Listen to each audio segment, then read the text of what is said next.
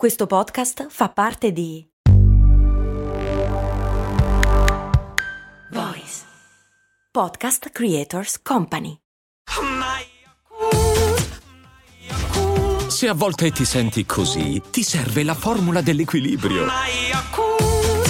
Yakult Balance, 20 miliardi di probiotici LCS più la vitamina D per ossa e muscoli. Quando ero piccolo mi divertivo a nascondere il telecomando della televisione che avevamo a casa ed immaginarmi un superpotente mago capace di cambiare canale con la sola forza del pensiero. I miei genitori mi guardavano sempre meravigliati, purtroppo ora so che mentivano. Ma il telecomando per me ha sempre suscitato una grande attrazione. Bentornati su Brandy, miei cari amici. Io sono Max Corona e oggi vi voglio raccontare proprio la storia del telecomando. Ci troviamo nel grande teatro del Madison Square Garden di New York. Un'enorme vasca d'acqua è posizionata sul palco e un uomo al suo fianco ha un'espressione solenne e ha in mano una barca in miniatura di metallo. Nell'interesse generale l'uomo adagia l'imbarcazione in acqua e rivolge le spalle al pubblico. Ah! grida il mago e la barca parte come mossa da un filo invisibile. Destra! urla l'illusionista e la barca si sposta a destra. Sinistra! e la barca si sposta a sinistra. Con la sola forza del pensiero riesce a cambiare il movimento della barca.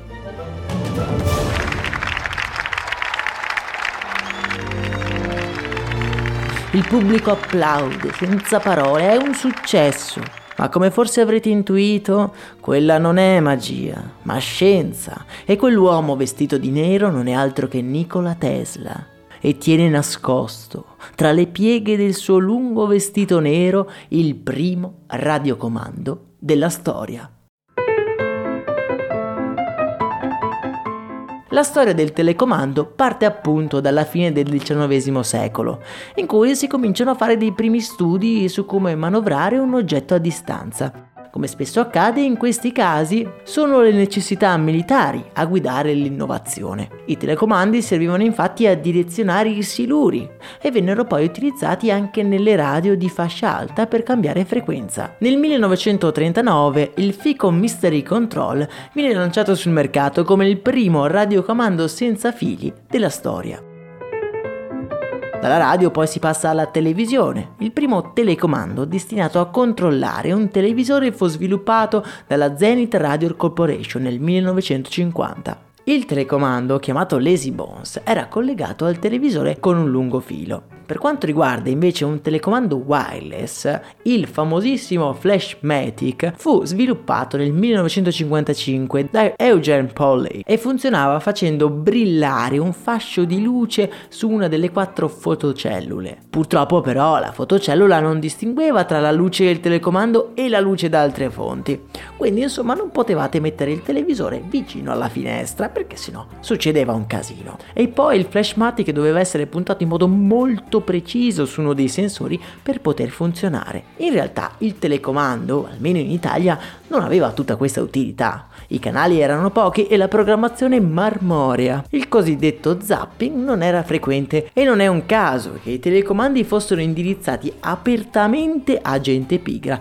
Vi ricordo che il primo telecomando si chiamava appunto Lazy Bone. Dobbiamo attendere fino al 1956 quando l'inventore Robert Adler sviluppò un telecomando che utilizzava gli ultrasuoni per cambiare il canale e il volume. I telecomandi elettronici comparvero solo alcuni anni dopo, con l'abbassarsi del prezzo del transistor. Anche questi però amici miei erano ben lontani dall'essere perfetti, utilizzavano delle particolari frequenze ultrasoniche che però per esempio erano udibili dai cani o alcune televisioni potevano essere attivate per errore da alcuni suoni accidentali o anche deliberati, tipo per esempio sbattendo del metallo sul vetro. Nel 1970 viene finalmente lanciato sul mercato il primo telecomando 100% elettronico e da lì in poi l'innovazione, essendo matura, si è modificata fino a diventare quello che sono appunto oggi i telecomandi. Attualmente questa innovazione è ancora presente nelle nostre case, ma si stanno sempre di più diffondendo i controlli vocali, che per ironia della sorte, se ci pensiamo, sono gli stessi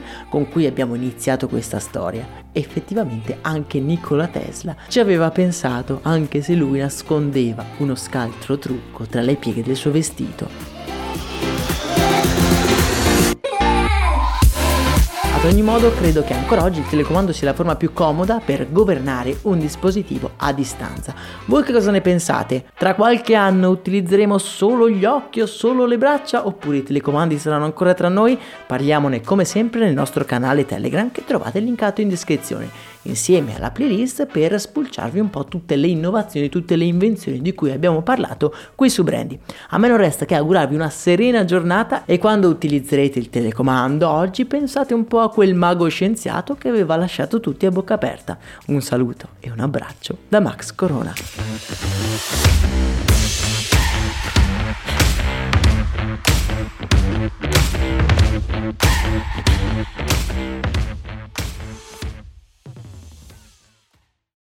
Puoi seguire i grandi chef, le più famose pop star, i più noti influencer.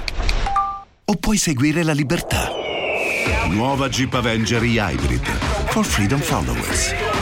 Nuova tecnologia e-Hybrid con cambio automatico, select terrain e infotainment da 10 pollici. Nuova Jeep Avenger, benzina ibrida ed elettrica, tutte alla stessa rata con incentivi Jeep. Prova la nuova e-Hybrid sabato 18 e domenica 19. Info su jeepofficial.it.